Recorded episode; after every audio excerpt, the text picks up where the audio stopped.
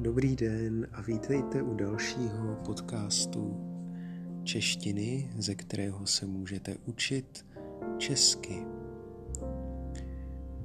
Dnešním tématem, hmm, co by mohlo být dnešním tématem? Například krátký dialog. Hmm, dialog je, když se dva lidé setkají jeden druhého poslouchá a povídají si. Může to vypadat třeba takto. Ahoj, ahoj Petře, jak se máš?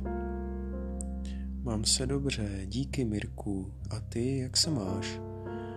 Jo, taky dobrý, celkem to jde. Poslední dobou mám hodně práce. Tak to mě mrzí, Doufám, že si najdeš víc času i na to, aby si odpočinul.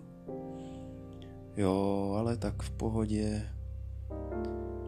V pohodě je celkem často používané české slovo. Znamená to to stejné, co například OK nebo dobře. Dnes jsme si poslechli krátký dialog. Doufám, že se vám na vaší cestě učení se češtiny bude dobře dařit. Děkuji a přeji příjemný den.